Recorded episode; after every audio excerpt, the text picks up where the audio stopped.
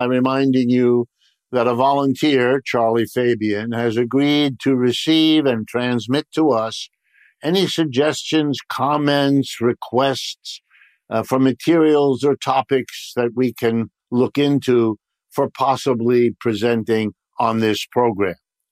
If you have such suggestions, please email them as follows charlie.info438 at gmail.com. Once again, charlie.info438 at gmail.com. Today's program might be called U.S. Capitalism at a Crossroads. Things that have been developing over time have accumulated, whether they be cans kicked down the road rather than problems solved, or they're simply the way capitalism as a system works. It's now clear to me that we are accumulating so many of them that we better understand that we are at a crossroads and basic decisions are going to have to be made sooner or later. And it's probably now quite much sooner. So let me begin with part A of this story. And that is the labor movement upsurge of recent years here in the United States. It became particularly noteworthy in the year just past, 2023.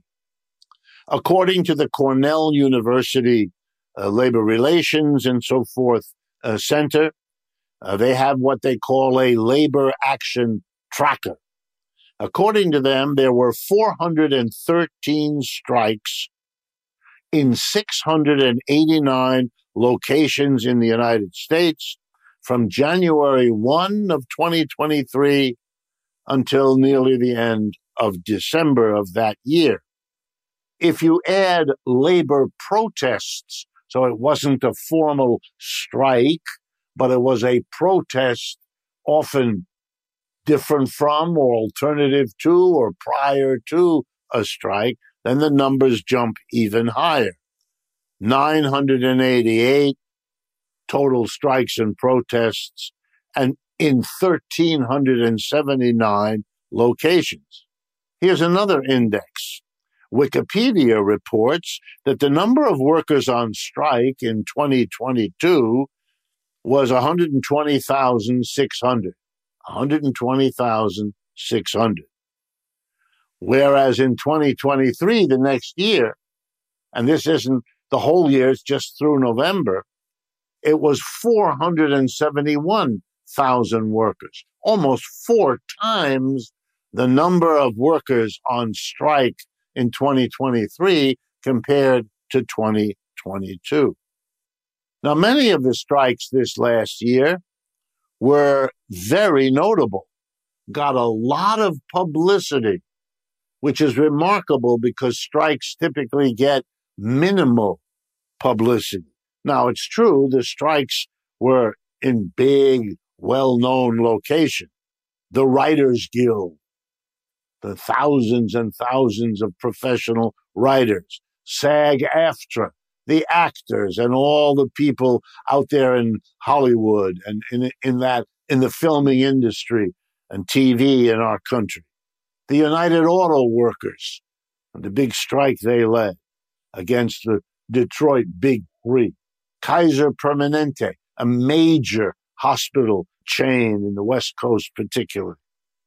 The New York City nurses, students across the country, and countless colleges and universities, professors too, doctors. And we're not even counting when a strike didn't happen, but came very close and really saw a mobilization of workers.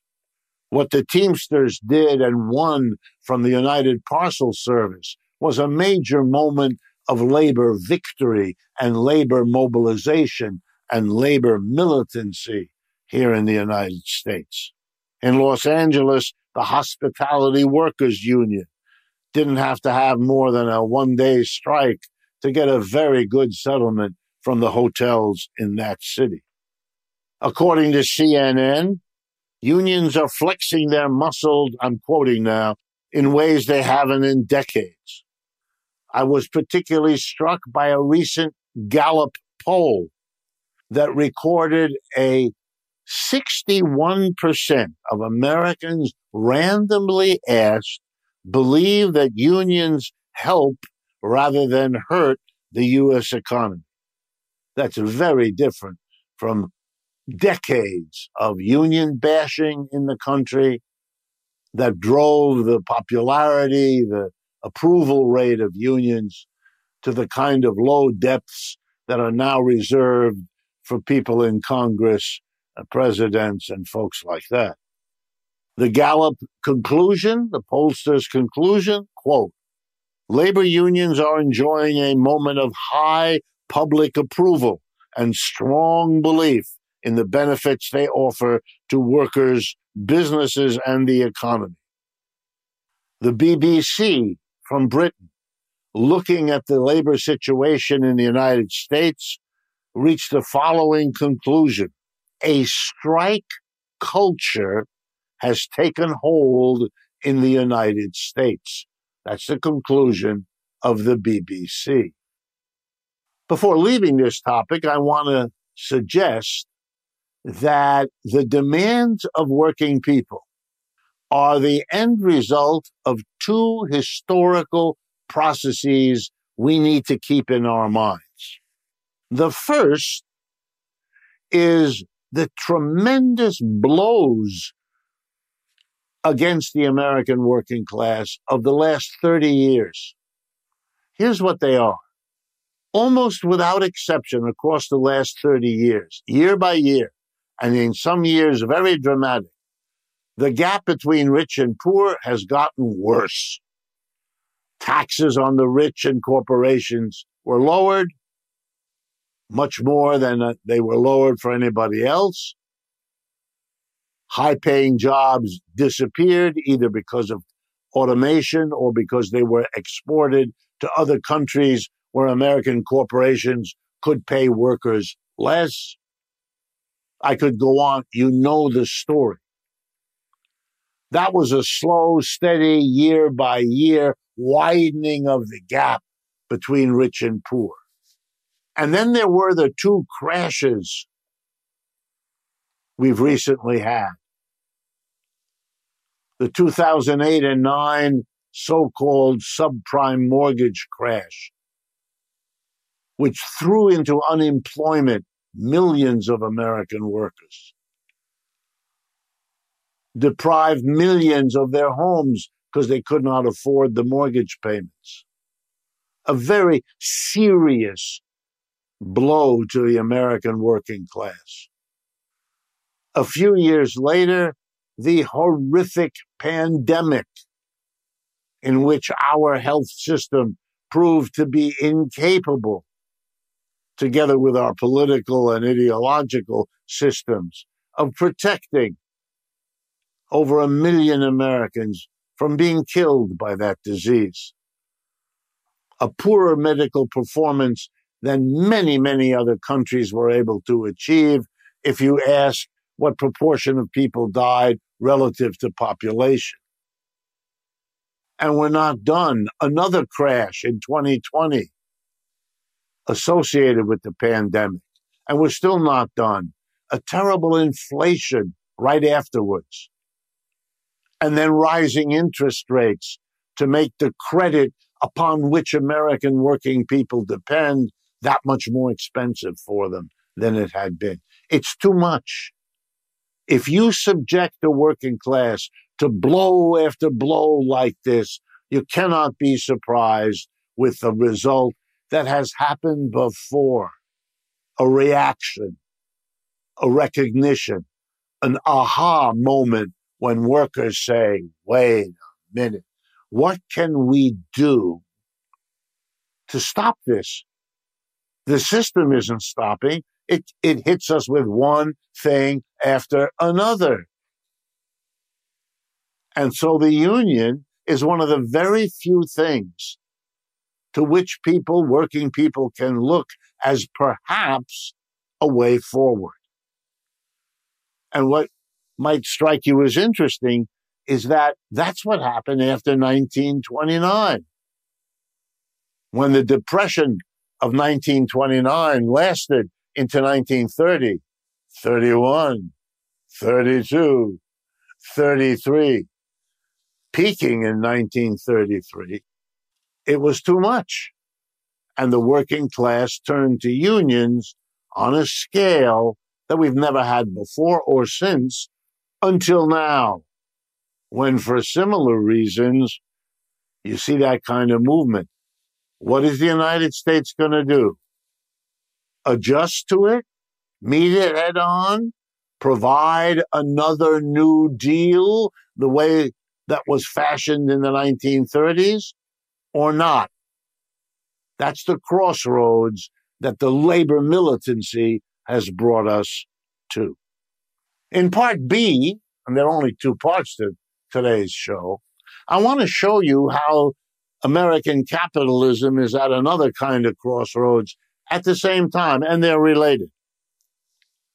The French economist Thomas Piketty, back in 2014, in his book Capital in the 21st Century, de- devoted hundreds of technical pages in economics to showing, and no one has refuted it, that capitalism is a system that wherever and whenever it becomes the economic system of an area of the world, undertakes a process of inequality. In other words, it makes the gap between rich and poor wider and deeper.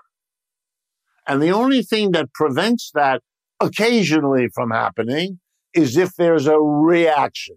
If the mass of people in reaction to growing inequality say, stop, we will not tolerate. And they make, if you like, a political intervention in the economy to undo the inequality that capitalism left to itself always generates.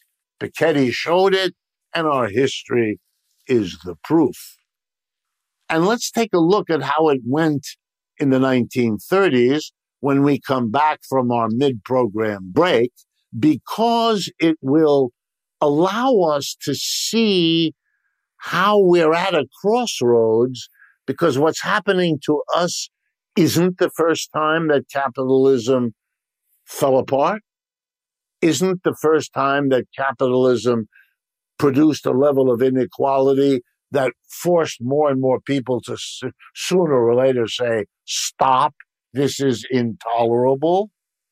I could at this moment make jokes about Elon Musk. The headline I read today said that if the statistics continue the way they are, Mr. Musk will be the world's first trillionaire within 10 years.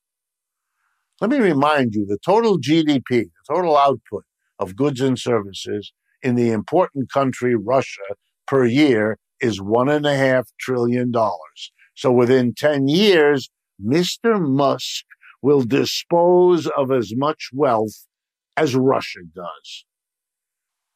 You have to go back to the ancient pyramids to see that.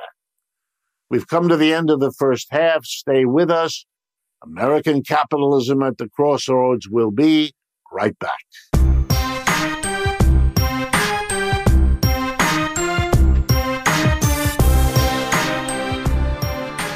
Welcome back, friends, to the second half of today's economic update. We're talking about American capitalism at the crossroads. And just before the break, I tried to make the point that what we're going to do today in this second half is take a look at what happened after the great crash of 1929 and then show, as I think I can, that we're going through a very similar process now. And there might be valuable lessons for now that we can draw by looking back then. Okay, in the decades before 1929, decades, by the way, referred to, at least in part, as the so called Gilded Age of American history, there were also extremes of wealth and poverty. Those were the years when names like Rockefeller and Carnegie and JP Morgan were the, the wealthy titans of their time with untold wealth at the same time that a massive immigrant working class was settling in to American cities. And there was a boom for part of that. And then the boom went bust because the inequality proved too much. The system couldn't handle it. The investors were counting on the mass of people being able to buy more and more. But those same investors were pressing the businessmen and women to, to be profitable. And that often meant replacing workers with machines, replacing native workers with immigrants, who therefore didn't have enough money to buy back what was coming out of the very productive factories of American capitalism. The system blew itself up in 1929. And it didn't just do it in the United States, it did it around the world. And then here comes the interesting material. Then we saw a split. Some countries tried to get their foundering capitalist ship back on top of the ocean, able to move, able to function. Some of them did it by moving the country sharply to the left politically, and others sharply to the right. The left represented here in the United States by Franklin Roosevelt, the New Deal, and all of that and the right represented by Hitler in Germany, Mussolini in Italy, Franco in Spain. In their different ways, they brought in the government to stabilize capitalism. FDR did it from below by giving masses of working people financial support so they could have a job if not in the private sector, the government hired millions of people in this country. And it provided the social security system that gave millions more elderly people a decent pension toward the end of their lives. Unemployment compensation, the first minimum wage.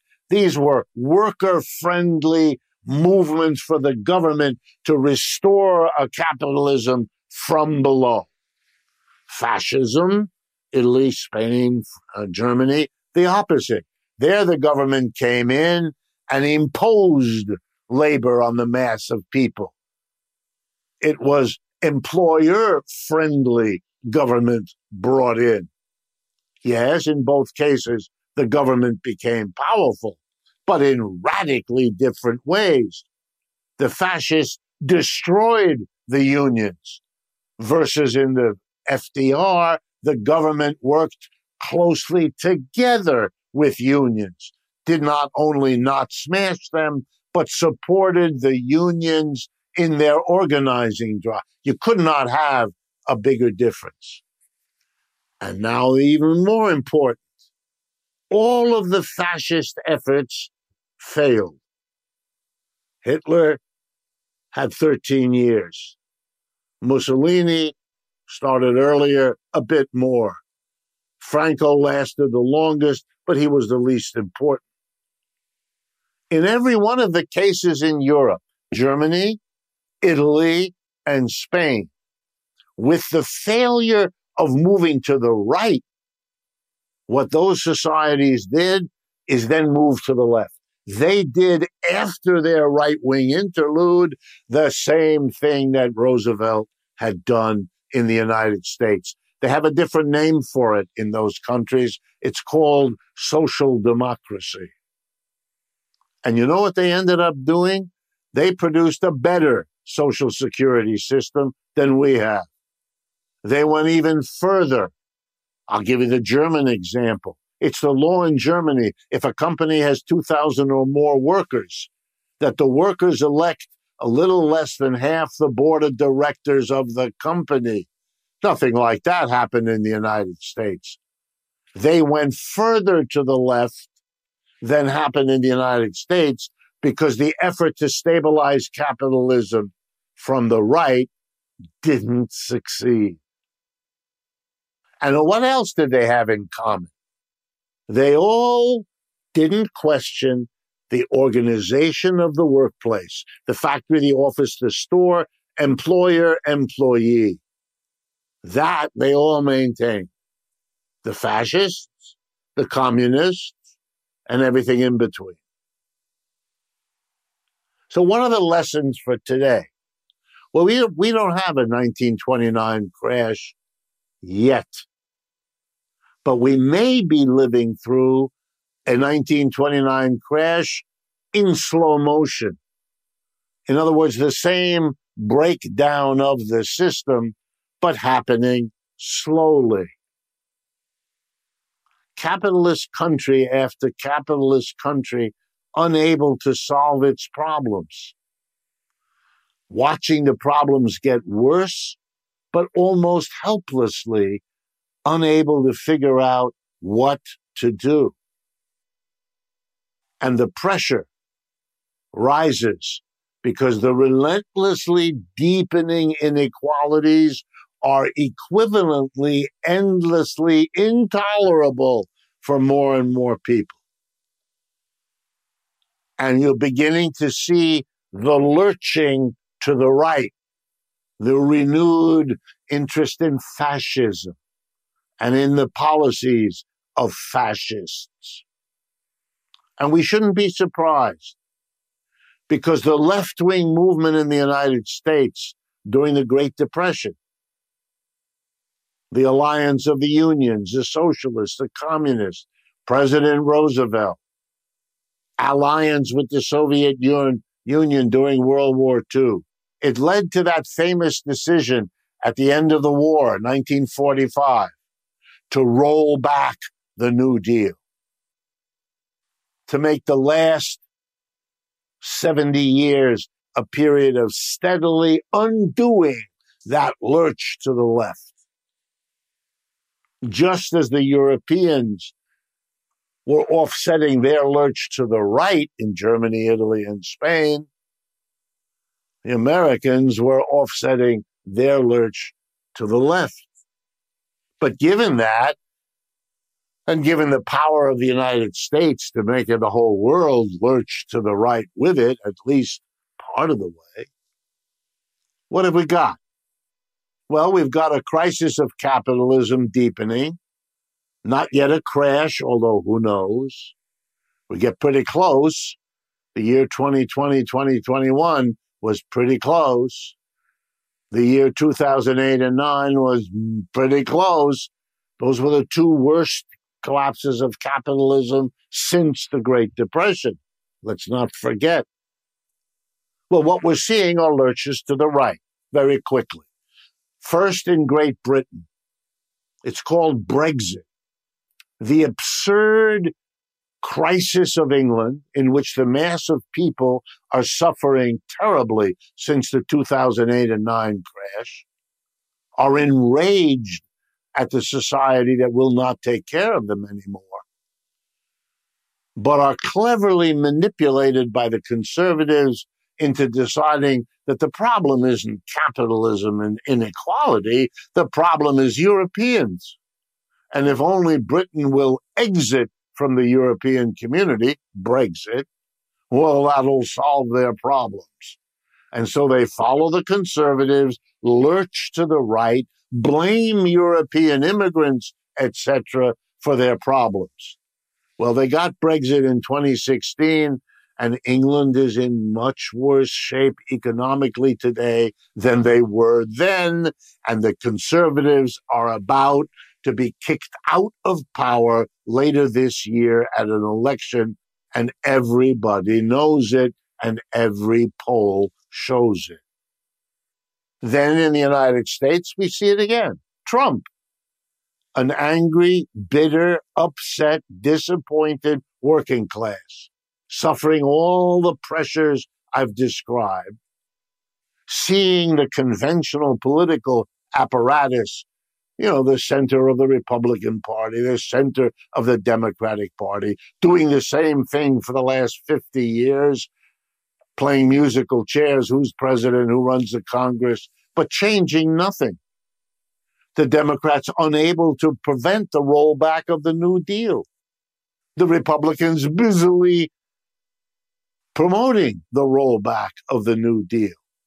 And so an angry working class begins to look at people like Trump. Trump was in office for four years. Did he change the inequality, the deepening inequality? Not at all. He worsened it. Did he change anything basic about the American capitalist system? No. And he won't, he won't if he gets reelected either. A little bit more troubling in Argentina, the Milei government. What is that about? In Italy, the Meloni government.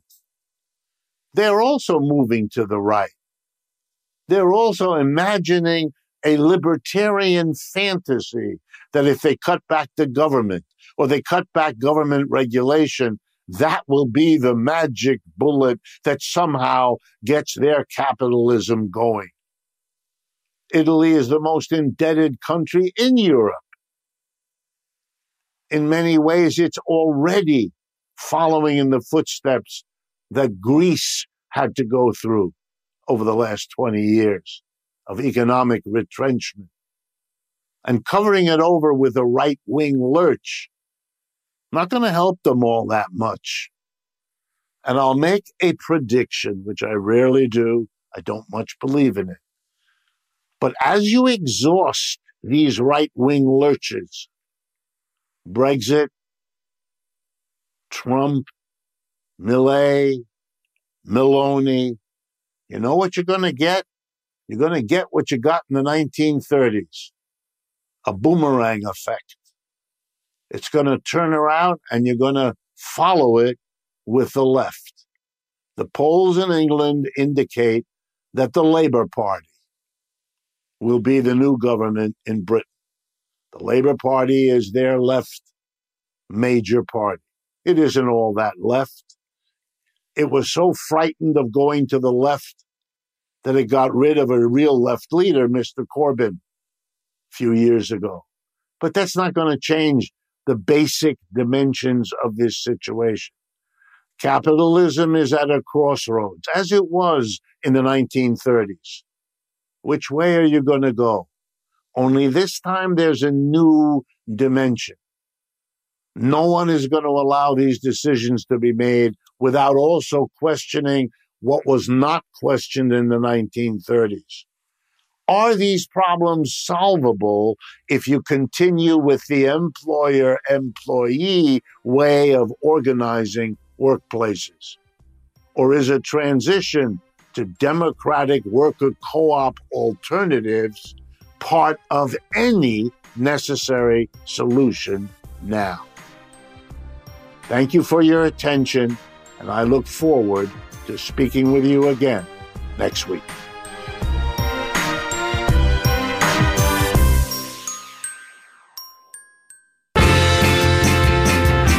Listening to KPFK 90.7 FM in Los Angeles and on the web at kpfk.org, Pacifica Radio for all of Southern California and beyond.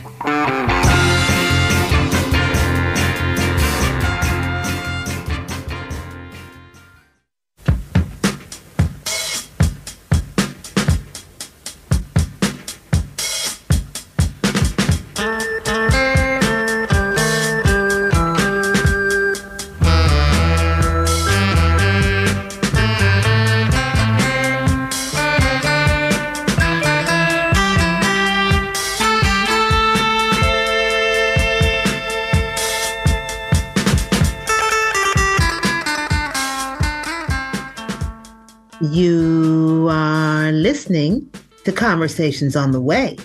I'm your host, Nana Gyamfi, and I'm looking forward to sharing conversations at the various intersections of liberation for the people and the planet with you.